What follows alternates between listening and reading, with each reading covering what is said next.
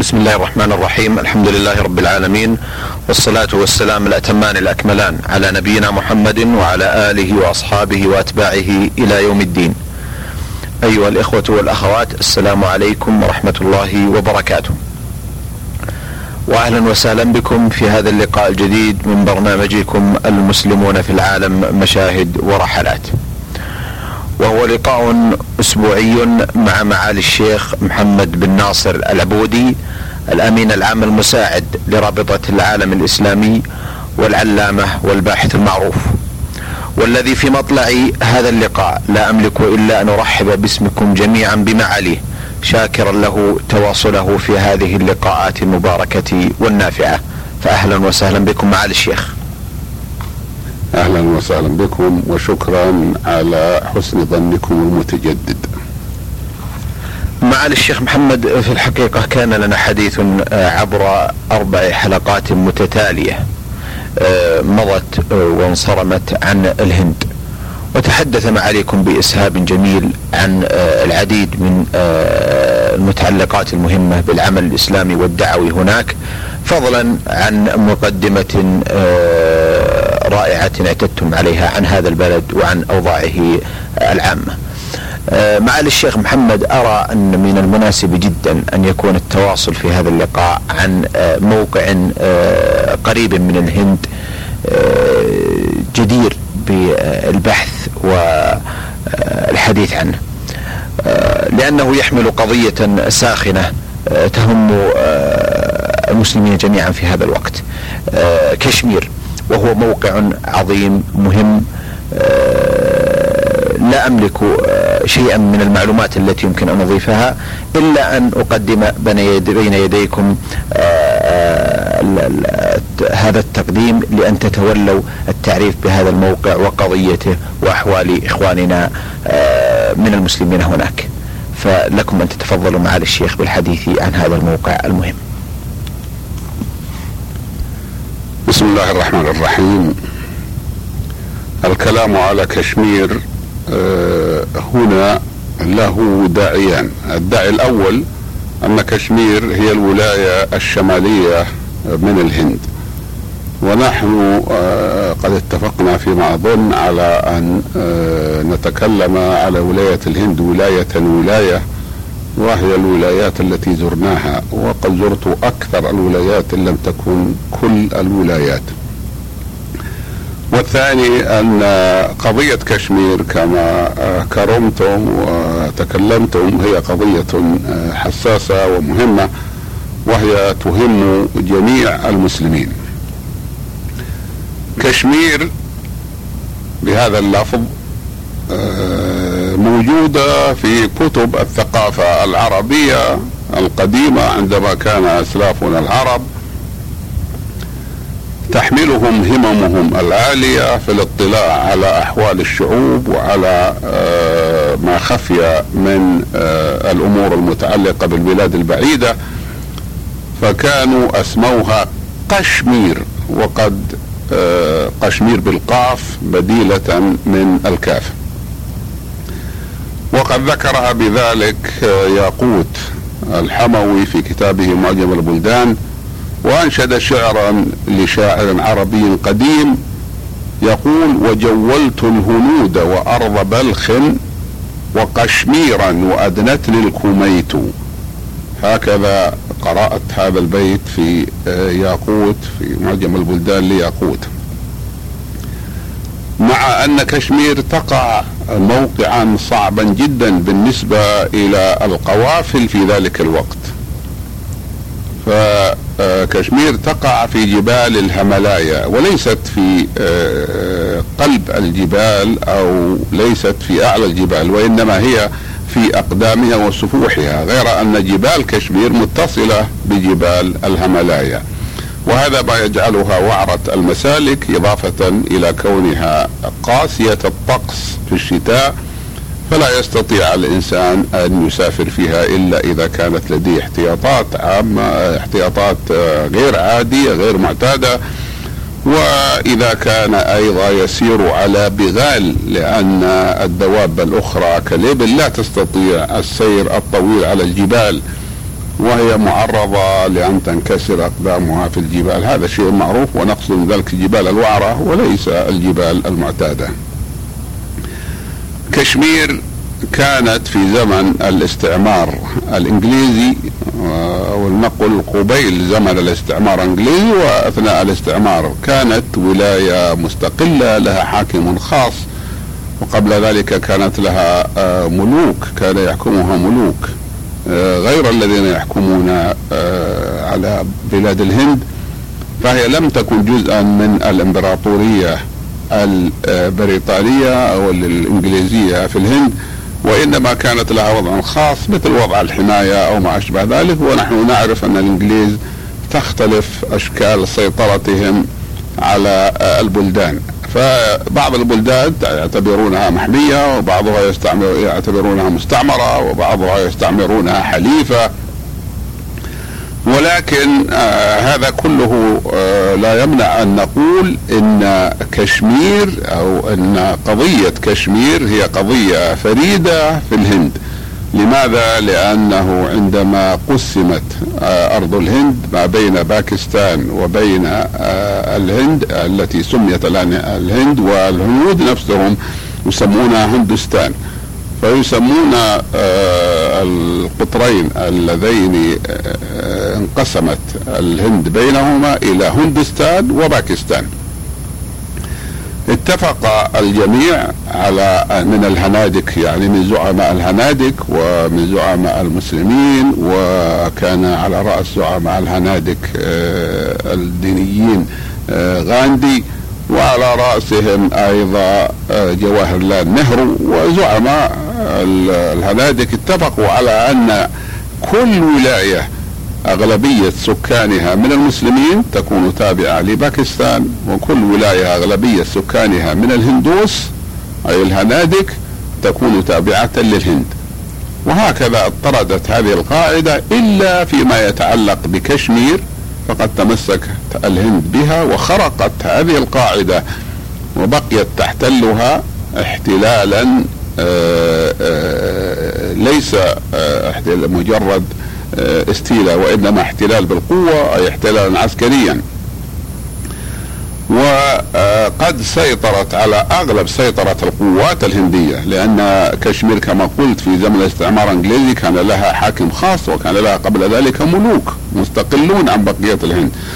فالهند تعتبر أنها غزت كشمير غزوا واحتلتها احتلالا بالقوة العسكرية. وفي أثناء احتلال الهند وقبلها بقليل نهضت القبائل المسلمة الكشميرية فحررت 36% من كشمير وأسمتها آزاد كشمير أي كشمير الحرة.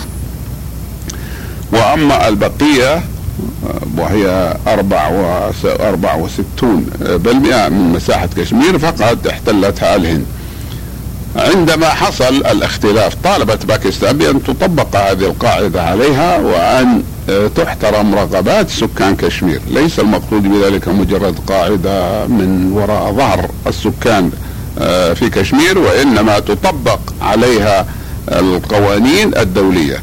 فأصدرت هيئة الأمم المتحدة قرارا بأن يمنح الشعب الكشميري تقرير حرية تقرير مصيره.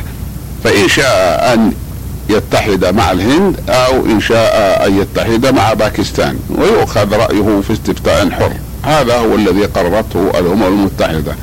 ولكن الهند ضربت بقرارات الأمم المتحدة عرض الحائط وتمسكت باحتلالها العسكري لكشمير ومثلها في ذلك مثل دولة اليهود في فلسطين التي لم ترضخ لقرارات الأمم المتحدة وساعدها أناس كما نعلم متنفذون لهم قوة عالمية في العالم كله ونفوذ ساعدوا دولة اليهود. بالنسبة للهند لا نستطيع أن نقول إن غير المسلمين أو إن الاوساط الدولية المتنفذة المقصود من ذلك الأوساط الدولية ذوات النفوذ العالمي لا نقول إنها ساعدت الهند ولكن الهند كما نعلم سكانها عدد كبير ولديها قوة عظيمة ومع ذلك لم تستكن باكستان.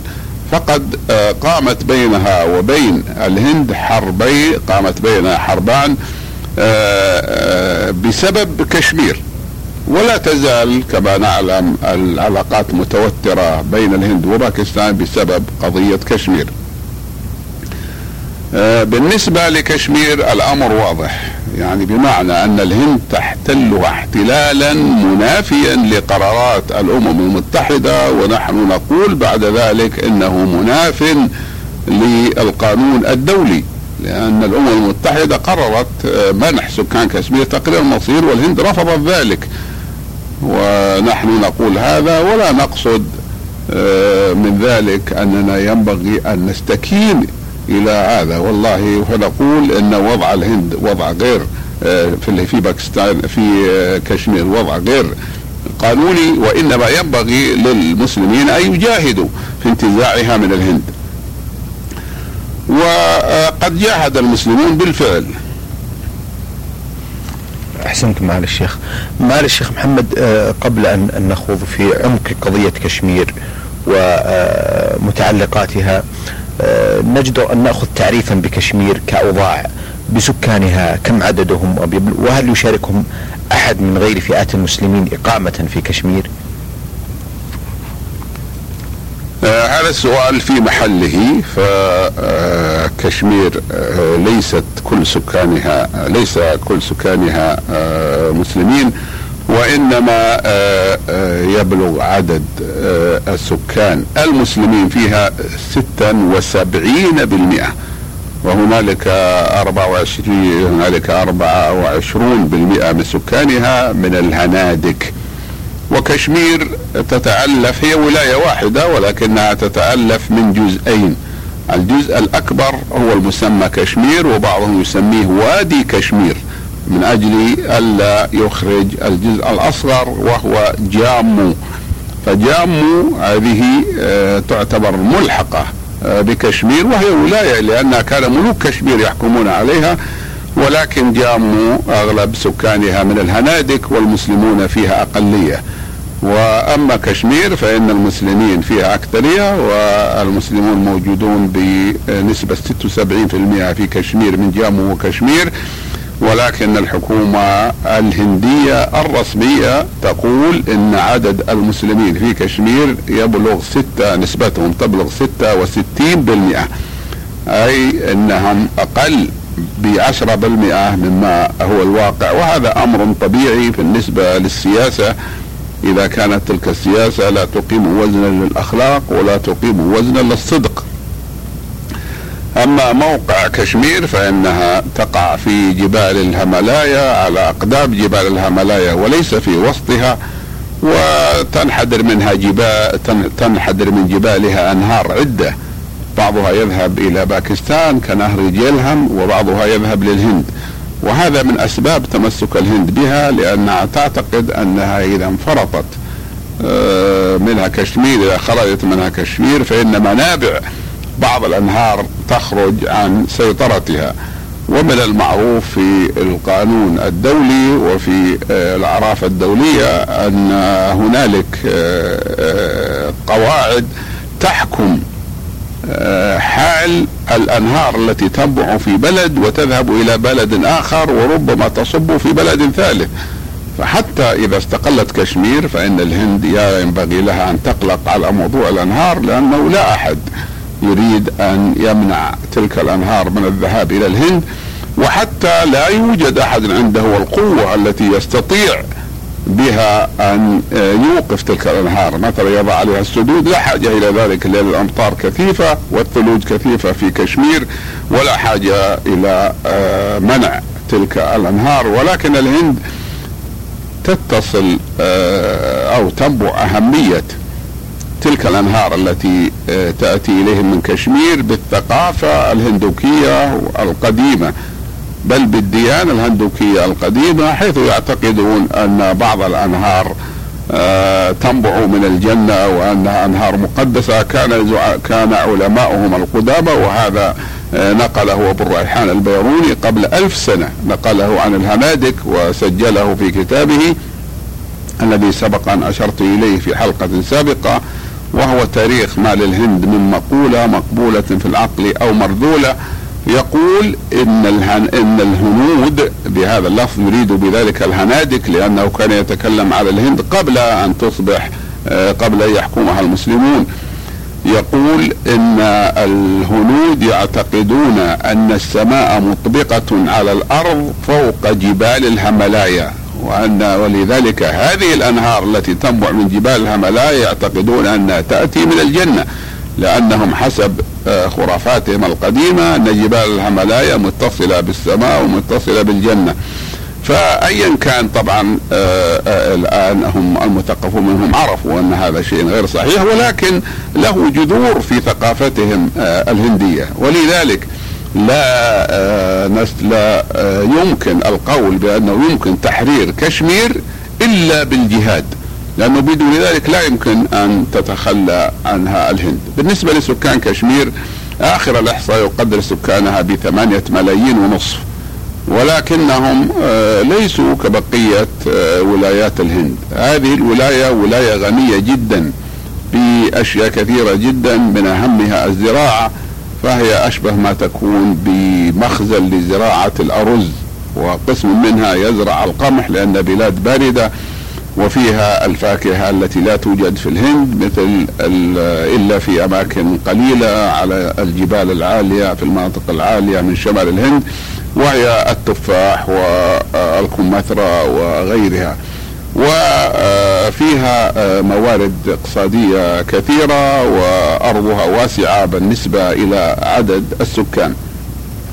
هذا إذا نظرنا إلى الأمور المجردة. أما إذا نظرنا إلى ما وراء المظاهر فنحن نرى أنه لا يوجد جامع يجمع بين سكان كشمير وبين بقية سكان الهند.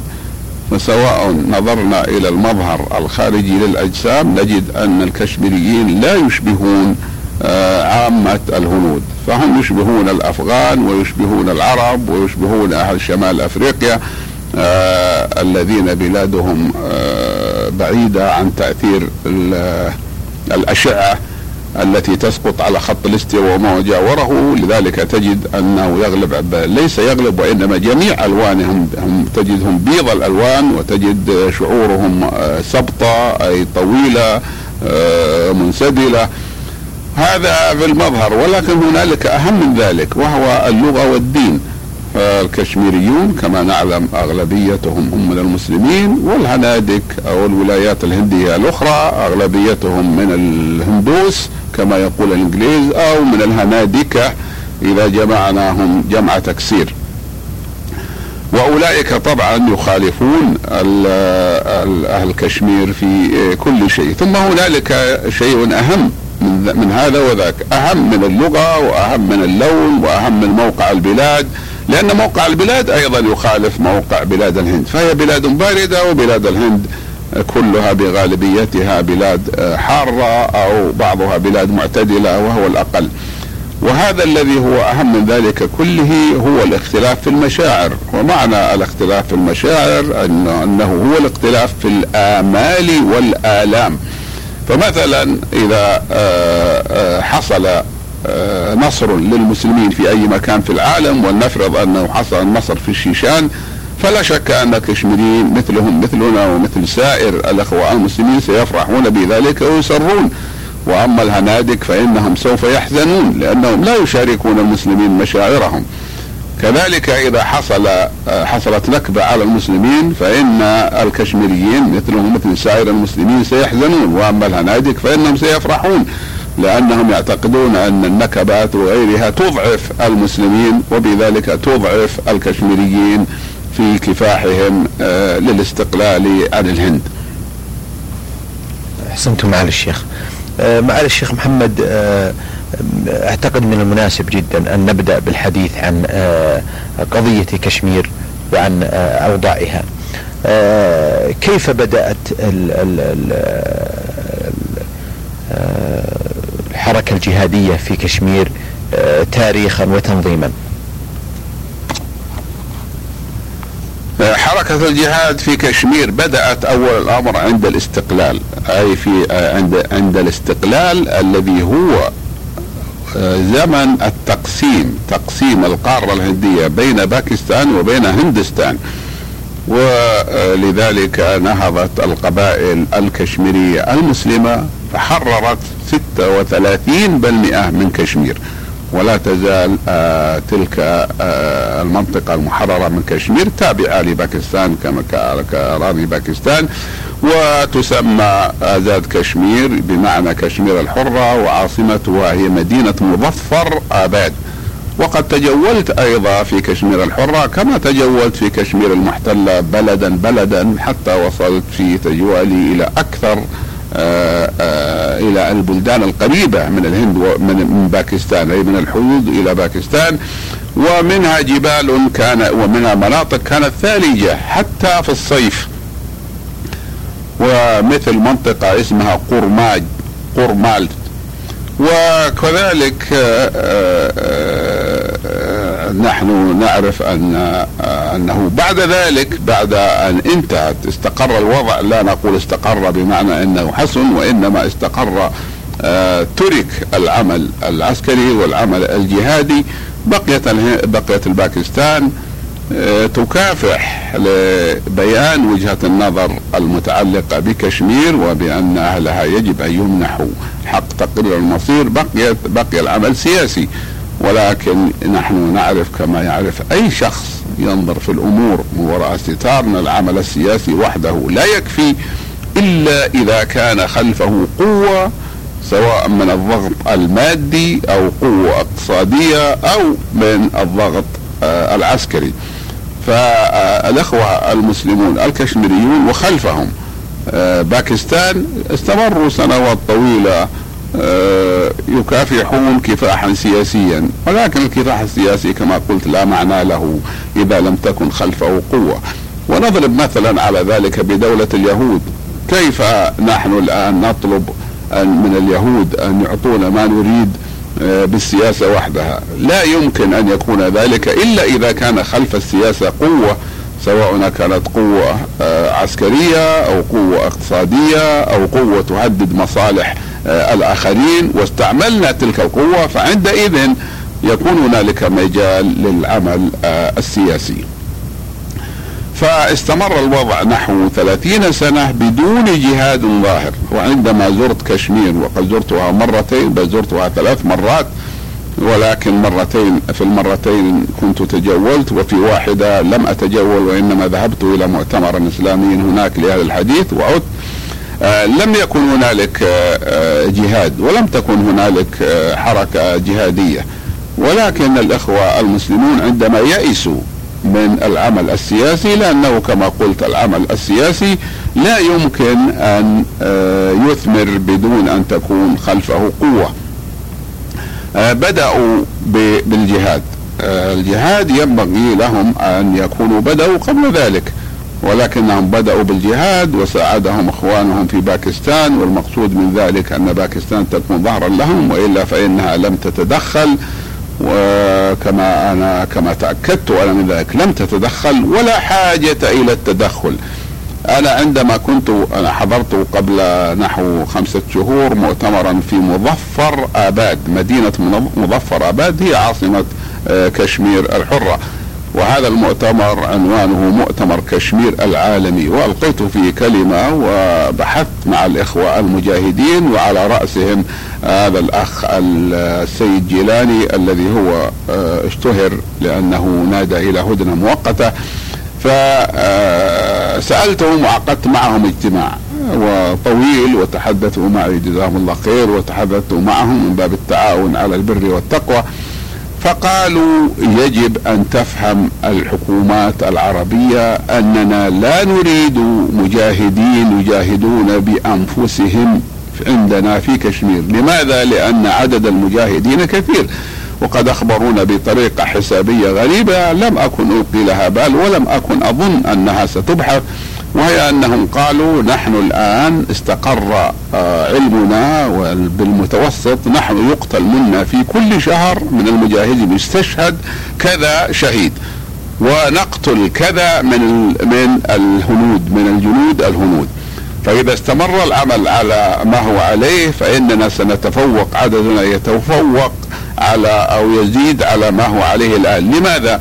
لأنه إذا قتل من المجاهدين في الشهر مثلا خمسين فإنه تكون هنالك آه، أعداد من المسلمين الكشميريين الذين يريدون الجهاد يكونون قد بلغوا الرشد من الشبان وغيرهم وينضموا ينضمون إلى المجاهدين. وبذلك يزيد عدد المجاهدين. لذلك قالوا نحن لا نريد من إخواننا لا العرب ولا الأفغان ولا غيرهم أن ينضموا إلينا بأنفسهم لأننا لسنا بحاجة إلى مجاهدين يجاهدون بأنفسهم. نحن عندنا العدد الكافي من المجاهدين و ولكننا نحتاج إلى شيء مهم جدا وهو المساعدة بالمال لغرضين. الغرض الأول هو الغرض الإنساني لأن لدينا كثير من أسر المجاهدين من آه، أيتام أبناء المسلمين ومن نساء أيضا آه، آه، قتل أزواجهن. ونحتاج إلى الدعم لهذا الغرض وهذا دعم إنساني ولا يمنع أيضا لا أحد يستطيع يمنع حتى ولا الهند إن كوننا نحن أو غيرنا يوزعون أموال للمساعده الإنسانية. آه والثاني الذي يريدون بل هم بحاجة إليه أن يحصلوا على بعض السلاح المتطور المتعلق بمكافحة الطائرات الحربية. لأن أرض كشمير هي أرض مثالية للجهاد بحيث أن الجيش نفسه لا الهندي أو غيره لا يستطيع أن ينتقل في الجبال انتقالا طبيعيا. وقد رأيتها أنا بنفسي. ذهبنا إلى منطقة قول مارج وهذه منطقة جبلية ثالجة ولا يربطها بكشمير إلا طريق صغير. يكفي للمجاهدين أن يضعوا قنبلة في جانب منه فيتوقف الجيش لأنه بعضه مبني على جسور. ولكن هنالك الطائرات الطائرات الآن تحتاج يحتاجون إلى سلاح ضد الطائرات. نحن لا نتدخل في هذه الأمور ولا نعطي سلاحا لهم ولا لغيرهم لأن عمل رابطة العالم الإسلامي هو عمل ثقافي إسلامي ولكننا نبذل جهدنا في التأييد السياسي وفي أنواع التأييد الأخرى. إنما أنا أردت أن أنقل ما سمعته من إخوتنا المسلمين قالوا لنا لا ينبغي أن يكون لدى الحكومات العربية حساسية من الجهاد في كشمير ولا ينبغي أن يظنوا أنه سوف يحصل ما حصل في في أفغانستان من كون بعض العرب جاءوا إليهم وتمرنوا على آه، حمل السلاح بل تمرن بعضهم على صناعه صناعة أنواع من السلاح الخفيف. ثم عادوا إلى بلادهم وارادوا أن يستعملوا ما تعلموه في الأمور التي تضر حكام البلاد. قالوا نحن لا نريد هذا ولسنا بحاجة إليه. نحن بحاجة إلى آه، ما ذكرناه. ثم قال لي رئيسهم وهو وقد تأثرت من قوله ويقوله بتأثر قال والله لقد علمنا ووصلنا أن المملكة العربية السعودية يدعو أئمة الحرمين يدعون لنا في الحرمين. والله إن هذا أحب إلينا من كتائب من الجيوش التي ترسلها الدول العربية لو أرسلتها. فهي لا ترسل جيوش ونحن لا نريد أن ترسل. نريد الدعاء ونريد بعض التأييد الذي ذكرته. أحسنتم معالي الشيخ. في الحقيقة أستأذنكم في هذه اللحظات لنتوقف عند هذا الحد. راجيا أن يكون لنا حديث معكم في الأسبوع القادم لنواصل الحديث عن كشمير وقضيتها. كان حديثنا أيها الإخوة والأخوات مع معالي الشيخ محمد بن ناصر العبودي الأمين العام المساعد لرابطة العالم الإسلامي والعلامة والباحث المعروف. نلقاكم بإذن الله على خير في مثل هذا اليوم من الأسبوع القادم وتقبلوا تحية من محدثكم محمد بن عبد الله مشوح والسلام عليكم